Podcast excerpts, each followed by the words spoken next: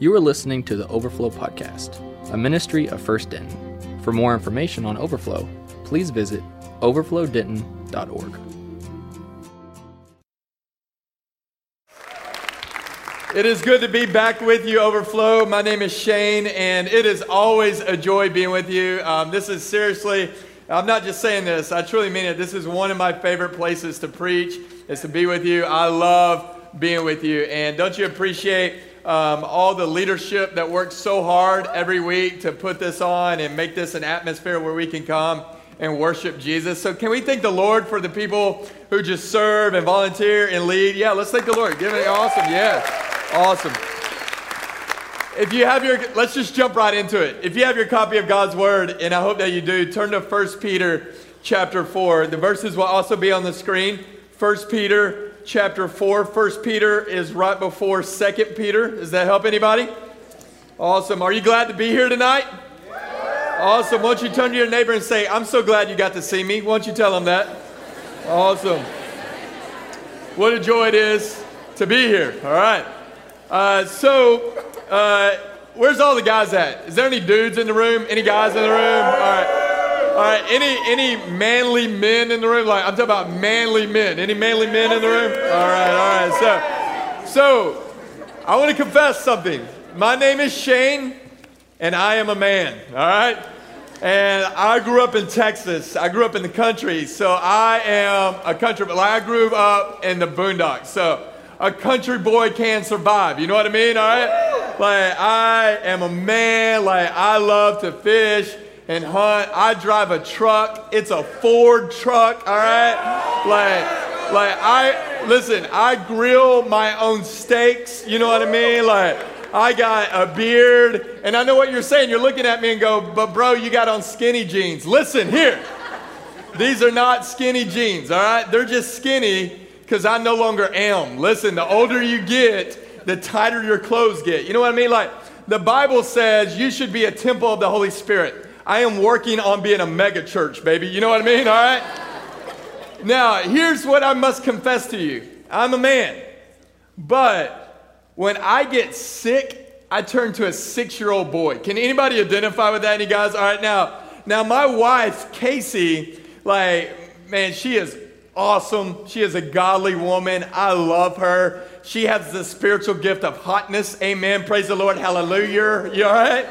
And we have five kids. I think I've told you that before. We have five kids that are 11 and under. That is a prayer request, okay? And so, what is crazy about my wife is like, I travel a lot, so I can be coming in from out of town and she can have the flu.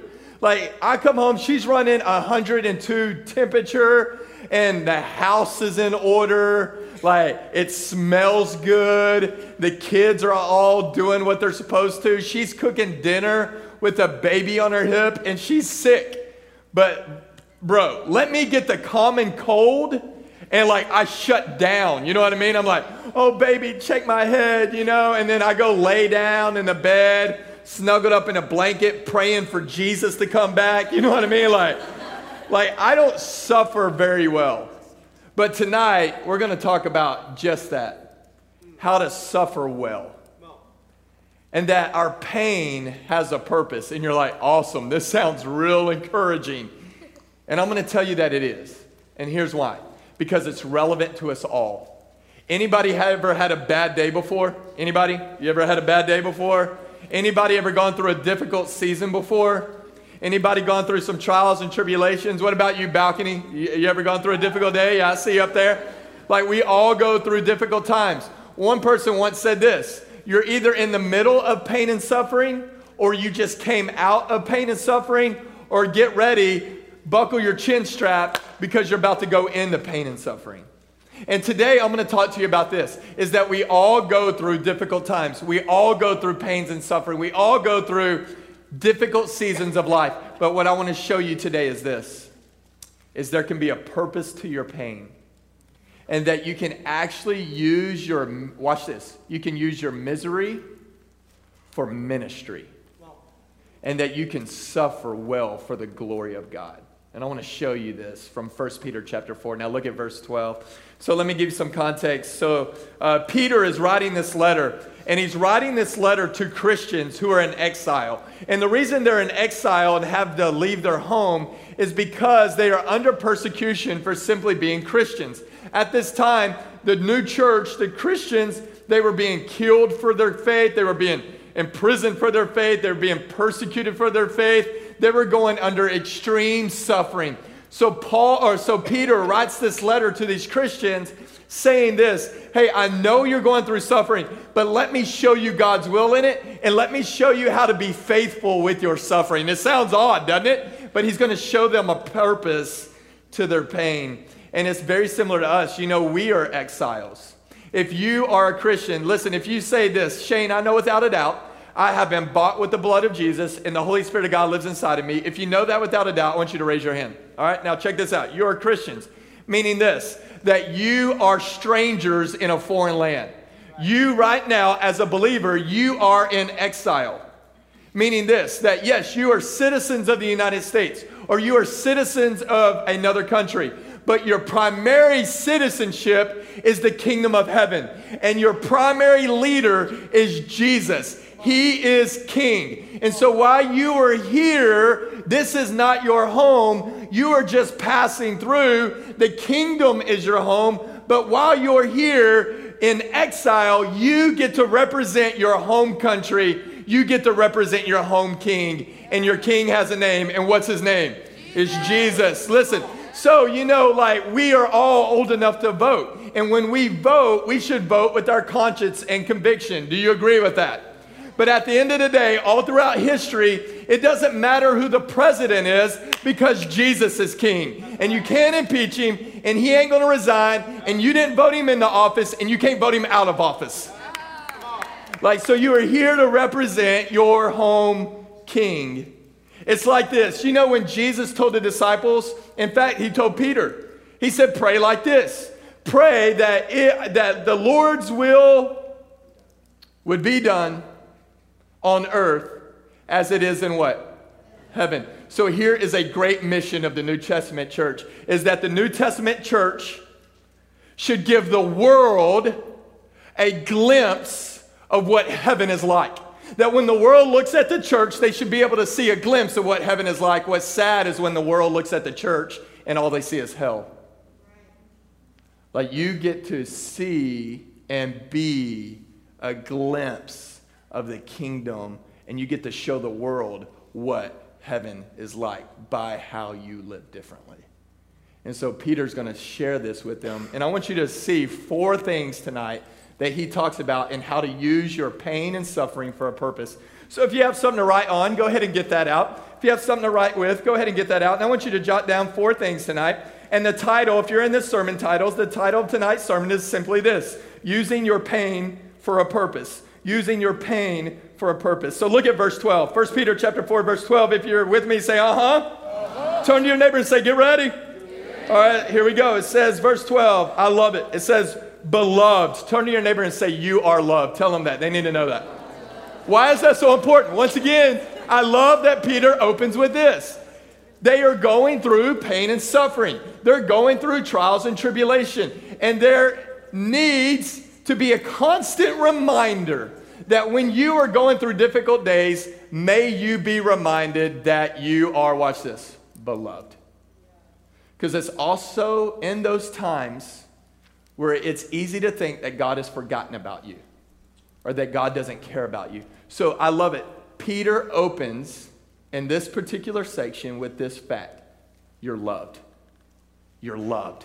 So look at this. Beloved, do not be surprised. Turn your neighbor and say, Don't be surprised. Look at this. Don't be surprised at the fiery trial when it comes upon you to test you as though, as though something strange were happening to you. So, number one, write this down. Very simple of this. Expect suffering. Expect it. It will happen. Let's do it again. How many of you say, Shane, I've gone through difficult times before? Raise your hand. Now, listen, you know why we go through difficult times? You know why you should expect suffering? Because you are humans. All humans will suffer. See, suffering is not just the mark of a Christian, it's the mark of a human. And what I mean by that is this. In the town I live in, two years ago, was hit by an F4 tornado, Rowlett, Texas. Now, when the tornado came, it destroyed over a thousand homes. Guess what? The tornado did not only hit Christian homes. When there is a storm, does it only rain on Christians? Let me ask you this Are Christians the only ones in the world that get cancer? Are Christians the only ones that grow up in their parents' divorce? No. Like everyone suffers. However, here is the difference with being a Christian. Not just that you would suffer, the difference in you as a Christ follower is this how do you respond in that suffering? Because if you respond like everyone else, it shows the world you have no hope, just like they don't have hope. Like, here is the beautiful thing is that often, watch this, there's a purpose to your suffering, and you can respond differently because, watch this, sometimes you go through difficult things. And watch, if you're taking notes, write this down. Sometimes it takes hitting rock bottom to land on the rock who is Jesus. Amen. So you can stand on that foundation. That sounds different than what you hear from TV preachers, right? Do you ever see guys on TV who are like TV evangelists and they'll say things like this Hey, give your life to Jesus, give me a lot of money, and if you give your life to Jesus and you give the televangelist a lot of money, then everything's going to go your way, right? You're never going to get sick. Your bank account's going to be full. Like you're going to walk into a room and angels are going to sing your name and go, He has arrived, right? You're always going to get that promotion. You're always going to make good grades. You don't have to drive that jalopy anymore because you're going to be in a Porsche, right? And when you see that and hear that, you go, well, I must have done it wrong because being a Christian is actually really hard. How many of you agree that sometimes when you become a Christian, living in this fallen and broken world actually becomes more difficult sometimes? Like being a Christian sometimes is going to bring more suffering because you're like a fish swimming upstream, right? You got the whole world moving towards hell and you're seeking heaven. It's going to be more difficult. Like you're going to go through difficult things. I remember, like, I shared my testimony with you last fall. Um, I didn't become a Christian until I was 21. I didn't grow up in the church. I think most people think because I'm a preacher, I came out of my mama's womb with the Bible in my hand going, turn or burn, turn or burn. I didn't, all right? Didn't grow up in the church. And so I remember I was 21 and I was coming out of a party lifestyle and I was at this college retreat and man, I got saved. Uh, there was a guy preaching. His name was Mark Jobe. Mark Jobe is Kari Jobe's dad, if you've ever heard of her. And so I remember getting saved at this college retreat. And I remember going, man, everything's going to be different now. I'm a Christian. I got the Holy Spirit of God inside me. Everything's going to be easy. I was dating this girl who was not good for me. And I'm like, man, I'm going to go back. I'm going to break up with her because I'm going to be super spiritual. Everything's going to be so easy now. I'm never going to be tempted again. I'm never going to lust again. And then I remember going over to Laura's house to break up with her. And she opened the door and I'm like, dang, Laura's still fine. You know what I mean? Like, it's not easy. Like suffering still comes, temptation still comes, heartbreak still comes, tribulation still comes. The answer is are you ready for it? And how are you going to respond in that? Number two, write this down. Suffering should make you run to Jesus. Suffering should make you run to Jesus. Sometimes suffering makes us run to a bottle, or suffering makes us run to a drug, or suffering makes us run to an unhealthy relationship, or suffering causes us to hurt others, or suffering causes us to hurt ourselves. Write this down. You've probably heard it before. Hurt people hurt people. And sometimes you're hurting others, sometimes you're hurting yourself. But there can be a purpose to this to where Jesus can use this in your life to actually make you run to Him. Because, like we said, sometimes it takes hitting rock bottom to find the rock who is Jesus. I want you to look at verse 13 and 14. Love this next part. So in verse 12, it says, Beloved, do not be surprised at fiery trials when it comes upon you to test you as though something strange were happening to you. Look at verse 13. But rejoice. What? You can rejoice in suffering? You can rejoice in pain? Yes, look. But rejoice insofar as you what? Share Christ what? Sufferings. That you may also rejoice and be glad when his glory is revealed. Sometimes it takes suffering in your life for you to see the glory of God. And sometimes it takes suffering in your life for others to see God's glory in you because you respond differently. See, suffering should make you run to Jesus because there's a purpose there. What I mean by this is you can see God's glory in suffering because I want you to understand a visual picture of it. Think about it like this. How many of you are like me? You love the mountains and snow. Anybody love mountains like Colorado? All right, anybody Rocky Mountains, Smoky Mountains, you love that? All right. How many of you are more like my wife? You love the beach and tropical. Anybody? All right. But how many of you have been to the mountains before? You've seen the mountains. All right, check this out, right? Have you ever noticed when you're around the mountains and you look at the peak of the mountain? See, in Christianity, we always want these mountaintop experiences, right? But have you ever noticed around mountains, on the very top, nothing grows up there? There's no trees, there's no grass, there's no villages, there's no people, there's no animals. It's just rock and snow. Let me ask you this in the mountain ranges, where's all the life at? Where's all the trees at? Where's all the grass at and the villages and the people and the little chihuahuas running around? Where are they at? In the valleys. Watch this. It's not the mountaintop experiences where you grow the most.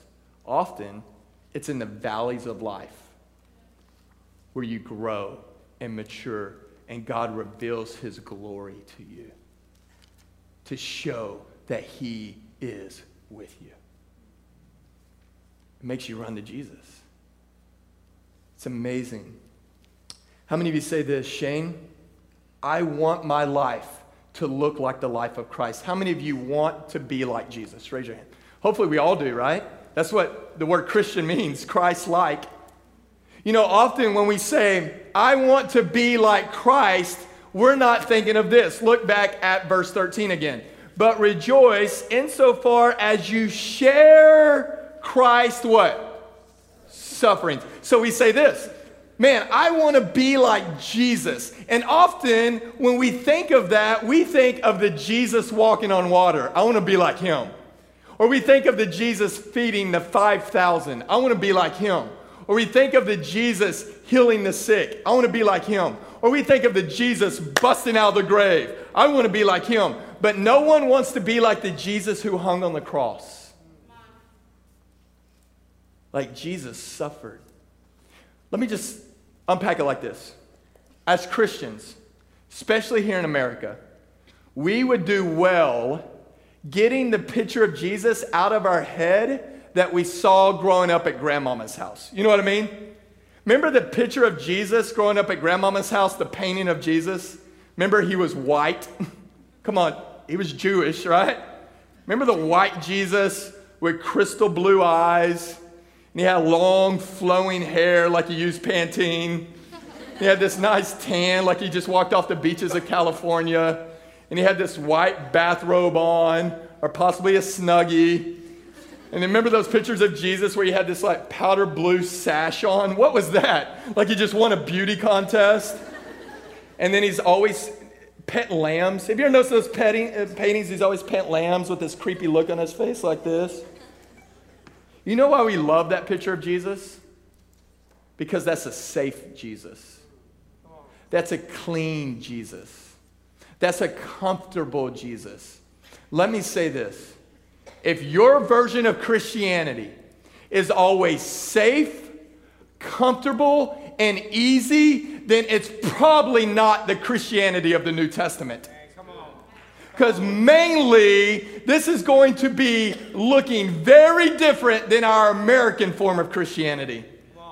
That it will be difficult and there will be suffering there. And when you are swimming upstream versus where the culture is going, it will be difficult, but it will be glorious. Look at verse uh, 13 again. It says, But rejoice insofar as you share in Christ's sufferings, that you may also rejoice and be glad when his glory is revealed. That you would see the glory of God in your life and that others would see God's glory on you because you live differently. even in the midst of suffering and pain and difficulty. And here's the beautiful thing is that this pain and suffering makes you run, watch this, to a suffering Savior who can identify with you. Amen. See, the enemy will tell you Jesus doesn't understand you. The enemy will tell you Jesus does not know what you're going through because he was God. Here's what we need to realize about Jesus is that here on earth he was God, but he was also fully human and he was tempted in all ways that you are and he suffered in all ways that you do, yet he was victorious. So when you're suffering, can cause you to run to a Savior who can identify with you. Watch this. His victory becomes your victory. Because in our suffering, we mess up, don't we? In our suffering, we sin. How many of you say this? Shane, the harder I try, the more I mess up, right? So if your suffering causes you to run to Jesus, his victory becomes your victory. And you're like, man, now, Jesus doesn't know what I'm going through. Well, let's walk through that. Anybody in this room ever been po before? You know what po is? Po is when you're so poor you can't even afford the other OR. You know what I mean? You're like, you're college students. You know what it means to be po, right? But it's like ramen noodles is like the good eating night, right? Like I remember when Casey and I got married almost 14 years ago, we had one bedroom apartment and it was literally one bedroom apartment. It was like the bedroom, the living room, the bathroom, the kitchen, the dining room was all one room. We were po, all right? It's like where you got to put the ketchup at McDonald's on layaway. That kind of po, you know? And you're like, well, Jesus doesn't know what that's like. Oh, yeah, when he was here, he was homeless. Anybody just been exhausted before? Jesus doesn't know what that's like. He walked everywhere. He had people trying to kill him. He was exhausted. One of my favorite stories in scripture is when the, him and the disciples are in the boat and they're in the middle of the Sea of Galilee and a hurricane comes, right? And Jesus is sleeping. And most of the time we teach that text, go, oh, Jesus is asleep because he knows who's in control. He has faith. Yeah, that's all true. But he was also asleep because he was exhausted. He knows what you're going through. Anybody been betrayed by someone close to you before? Jesus doesn't know what that's like. really? There was a guy named Judas, all right? Anybody just cried so much before that you didn't have any tears left? Jesus doesn't know what that's like. When I became a Christian, there was one verse I had memorized. Jesus what? Wept. He knows what you're going through. Anybody been tempted before? Jesus doesn't know what that's like. Listen, he was the most famous person in the Middle East. You can't tell me women did not throw themselves at him. He had the Pharisees always trying to trip him up. He knows what you're going through, yet he was victorious. What about suffering? Jesus never suffered. What? He knows what you're going through. I want to read these verses to you. They'll just be on the screen. Write them down to read later because in Hebrews chapter 4, I want you to see Hebrews chapter 4 on the screen. This needs to be somewhere where you can see it every day. Whether it's on your bathroom mirror, in your Bible, in your car, in your notebook, wherever, where you can see this every day. It says, Since then, we have a great high priest who passed through the heavens, Jesus, right? He left heaven, took a mission trip to earth. Jesus, the Son of God, let us hold fast our confession, meaning this He is our Savior. That is our confession. For we do not, turn your neighbor and say, we do not. We do not have a high priest who is unable to what? Sympathize with our weaknesses. He knows what you're going through. He is not some false God who is off in the distance. He is up close and knows what you're going through. But one who, in every respect, turn your neighbor and say, every respect, one who, in every respect, has been tempted as we are, yet with what? Without sin. His victory needs to be our victory. Then let us with confidence, look, Suffering should not make you shameful. Suffering does not put you in isolation. Suffering makes you run to Jesus, and because his victory is our victory, we get to go with confidence before the throne of God. Let us draw near to the throne of grace that we might receive what? Mercy. And find what? Grace to help in the time of what? Need. Let your suffering run you to a suffering Savior. Let your pain run you to the Prince of Peace. Number three, write this down. This will be relevant for us all as we begin to land this plane. So we will all experience suffering, we will all experience pain. There's a purpose there because it makes you more like Jesus and causes you to run to Jesus. So, number three, write this down. Don't suffer from stupidity. Let me say it again.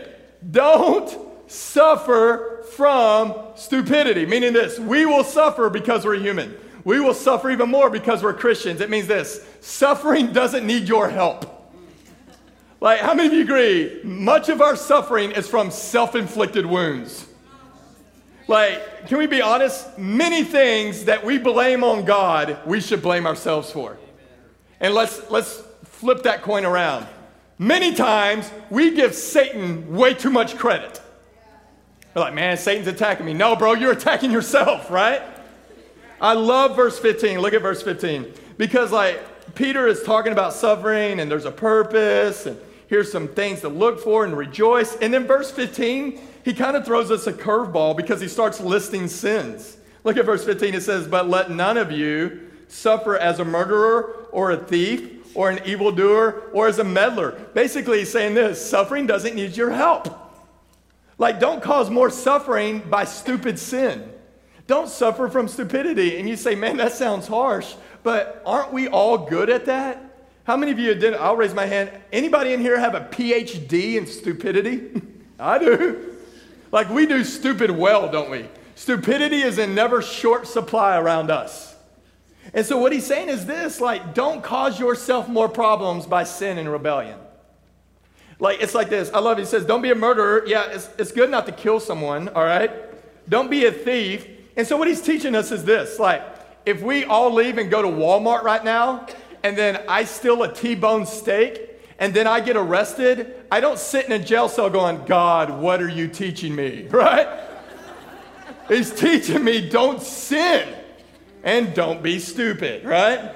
What about this next part? Like, don't suffer as a thief, um, don't be an evildoer, and don't be a meddler. Do you know any meddlers? Do you know anybody that's always in everyone else's business? Do you know people that are just addicted to drama? Like you talk to them and they're like, man, I'm going through this thing with this girl, the drama, drama, and you talk to them the next week, and then it's someone else, yeah, I'm uh, drama, drama with this person, and then next week it's drama, drama with this person, and eventually you want to give them the Dr. Phil answer. What is the common denominator in all that, right? It's you. Don't suffer from stupidity. You're bringing a lot of your suffering on yourself and you're blaming God for it, or you're giving Satan too much credit. You need to repent. And don't suffer from stupidity. And we all do it. I want to read another verse to you that's on the screen. It's Isaiah 53, verse 6. You got this memorized. You probably know this by heart. So here, the prophet Isaiah is prophesying about Jesus 700 years before the birth of Jesus. And I love what he says here. Look at this. He says, For all we, and you know this verse, you could probably fill in the blank. All we like what? Sheep now, if you've ever watched the Animal Planet before, every once in a while they have these episodes on there where they test animals' IQ. You know what one of the dumbest animals in the world is?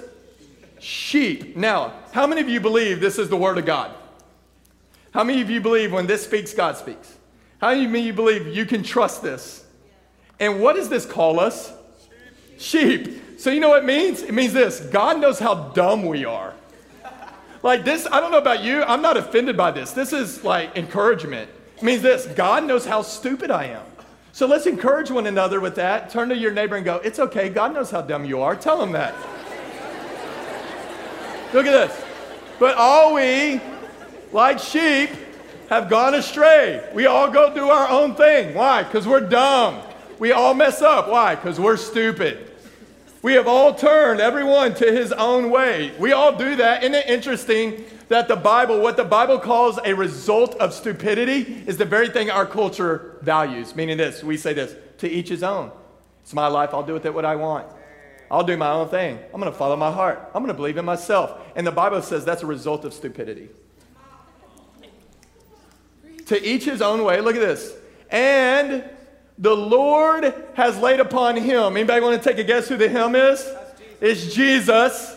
The what? Iniquity of us all. I love this verse. It basically means this God knows how stupid we are. But our great God is an expert at saving stupid people from themselves. That's our great God. So it means this we will suffer, expect it. Let that suffering drive you to Jesus. And don't suffer from stupidity, meaning this don't do stupid stuff and expect good results. If you sow stupidity, you will reap stupidity. Like walk in the wisdom of the Lord. You know what the wisdom of the Lord is? Knowing truth and acting upon it. Walk in the wisdom of the Lord. I love it. We get to be a part of this. Number four, write this down and we're done. You know what it means when a preacher says he's almost done? Not much, but we're almost done, all right? Look at this. Number four, write this down. All of this, 25 minutes to get to this point. Use your suffering for good. Use your suffering for good. So there's a purpose to pain. And basically, this whole sermon can be summed up with this the purpose of your pain is to drive you to the Prince of Peace. And the purpose of your pain, watch this, is to give you a common ground to minister to others.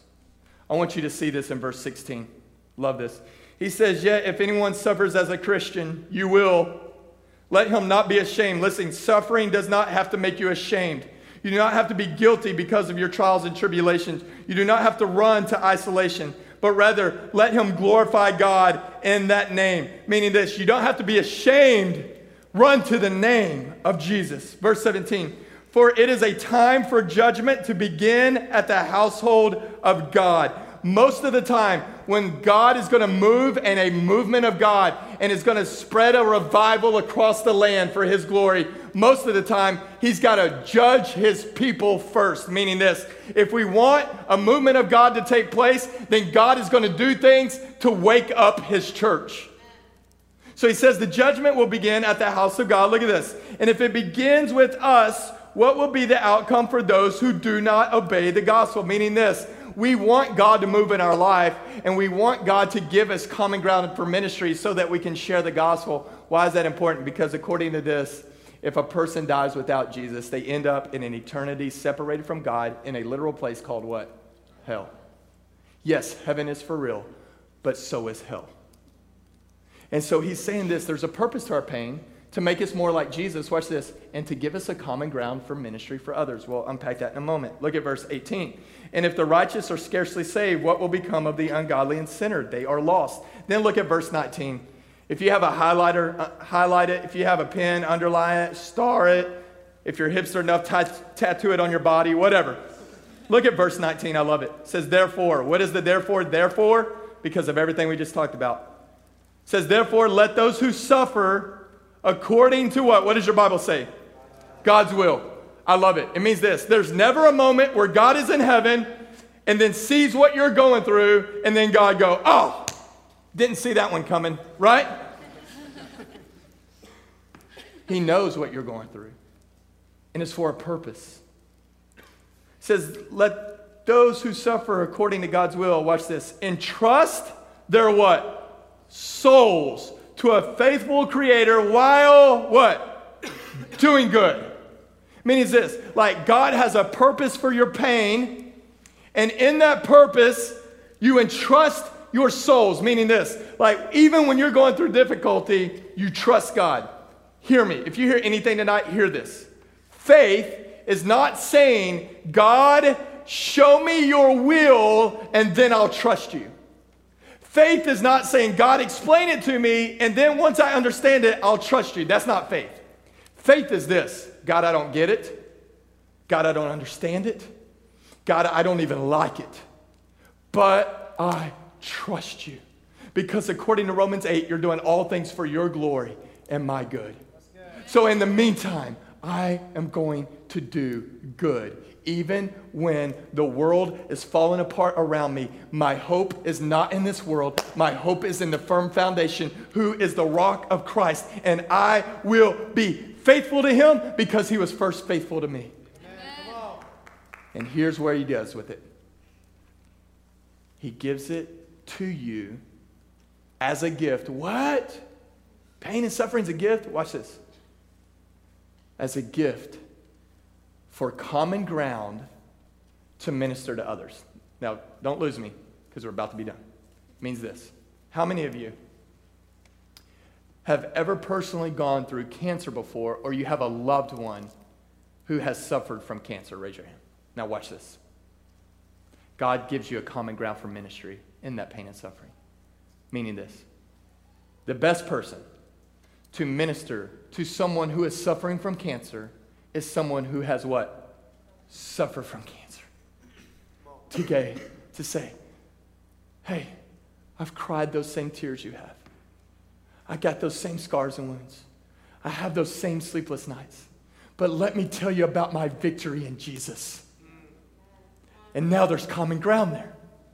How many of you grew up in a home where your parents went through a divorce and your parents are divorced? How many of you grown up like that? The pain and suffering there. But here's the purpose. Is no one can minister better to someone whose parents went through a divorce than someone whose parents what? Went through a divorce. You go, let me tell you about the same suffering. I get it. There's common ground there. But let me tell you about the greatness of my King Jesus. Let me tell you about my suffering Savior who knows what you're going through. Let me tell you about my rock who gets it. Let me tell you about my God who loves you. So, the purpose of your pain is to drive you to the greatness of God and, watch this, to give you a story to share with others. See, the greatness of our God is He takes our test and makes it our testimony. The greatness of our God is He takes our suffering and makes it our story. The greatness of our God is He takes our mess and makes it our message. The greatness of our God is He takes our misery and makes it our ministry for His glory and our good. And we get to do that. See, but the enemy is a punk, isn't he? Like he's out to kill, steal, and destroy you. And he's not after the world, he already has them. He's after you. Listen, Satan is not a little cartoon figure with a pointy tail and a little pitchfork going around poking people. He's probably not scared of tacks. Remember that song when we were kids? And Satan don't like it. He can sit on attack. What? Sit on attack. As though Satan's like, not tacks again, right? he hates what God loves. You. And here's what he'll do is he'll use your pain and suffering to isolate you, to turn you inward. See, when the enemy can talk you in to taking your pain and suffering and turn it inward, watch this. Every time pain and suffering is turned inward, 100% of the time, it turns to bitterness and depression. So he wants to isolate you. He wants to tell you no one knows what you're going through. He wants to tell you no one understands. And so he'll isolate you. And I want to show you where that's a lie. I want everybody to bow their head and close their eyes. I'm going to ask our friends, Jared and Aaron, to come back. So here's what we're going to do something a little different. I want you to bow your head, close your eyes. See, the enemy says no one gets it. The enemy says no one understands. The enemy says you're alone in this. So you must hide it and be ashamed. So I want everybody bow their head, close their eyes, and just be extremely quiet. So what I'm going to do is I'm going to ask you a series of questions. If one of these questions applies to you, then I want you to stand up and I want you to stay standing to the very end. But never open your eyes. Keep your eyes closed the whole time. So you're going to keep your eyes closed. I'm going to ask you a series of questions. If one of them applies to you, you stand up and stay standing and keep your eyes closed. The enemy says no one gets it, no one understands. You're alone. Stand up. We've done a couple of these already. Stand up. Keep your eyes closed. If you grew up in a home and you watched your parents go through a divorce, stand up if that applies to you. Stand up. If you have ever suffered from a disease or someone you love dearly has suffered from a disease, stand up. Stand up. If you have ever been verbally emotionally, spiritually, sexually, or physically abused, stand up. Stand up. If you've ever suffered from bullying, either physically or verbally or online, you suffered from bullying. Stand up. If you've ever been hurt because someone lied to you or they broke a promise to you, stand up. Stand up. If there's ever been a moment in your life where you have felt like giving up and giving in, stand up. Stand up. If there's ever been a moment in your life where you have felt like an accident and you didn't even know why you were alive and you missed the purpose of your life, stand up. Stand up. If you've ever suffered from a broken heart or someone you believed you were going to marry one day broke up with you, stand up. Stand up. If you've ever been betrayed by someone close to you and a dear friend, stand up. If there's ever been a moment where you have doubted God in your See, the enemy tells you you're alone, and no one understands. And the enemy will use your pain and suffering to isolate you. But I want you to look up and open your eyes and look around.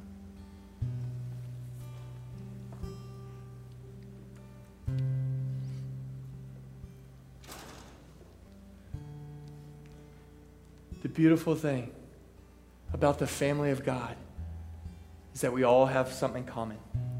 We could all say this that we are wounded and we have scars from suffering, and God, through the gospel, has brought us into a community to be loved on by a suffering Savior who gets it.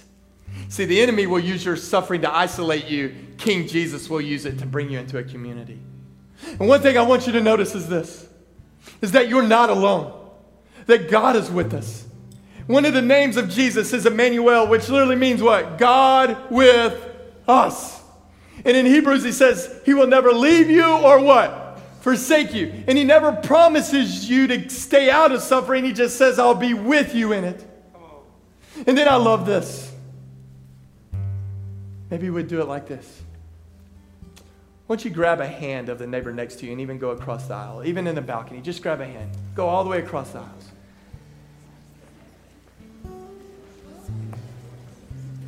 To say we are not alone. So I want you to turn to the person to your right. Say hello, hello. turn to the person to your left and say hallelujah, hallelujah. Tell them This is what I want you to notice. Check this out. We're all standing. Satan isolates. Christ brings us into a community. This is what I want you to notice. You're not alone. You have a God who is with you, and a God who identifies with you, and a God who loves you, and a God who gives you purpose, and a God who gives you ministry, and a God who gives you a story and a message and a testimony, and you have a faith family who's running this race with you. So it means this we get to laugh together and we get to cry together. We get to rejoice together. We get to suffer together. We get to win together. Sometimes we're going to fall on our face together. But the most beautiful word in it all overflows what? Together. We get to be together. And go tell the world about the greatness of a suffering Savior who understands it and gives a purpose to it.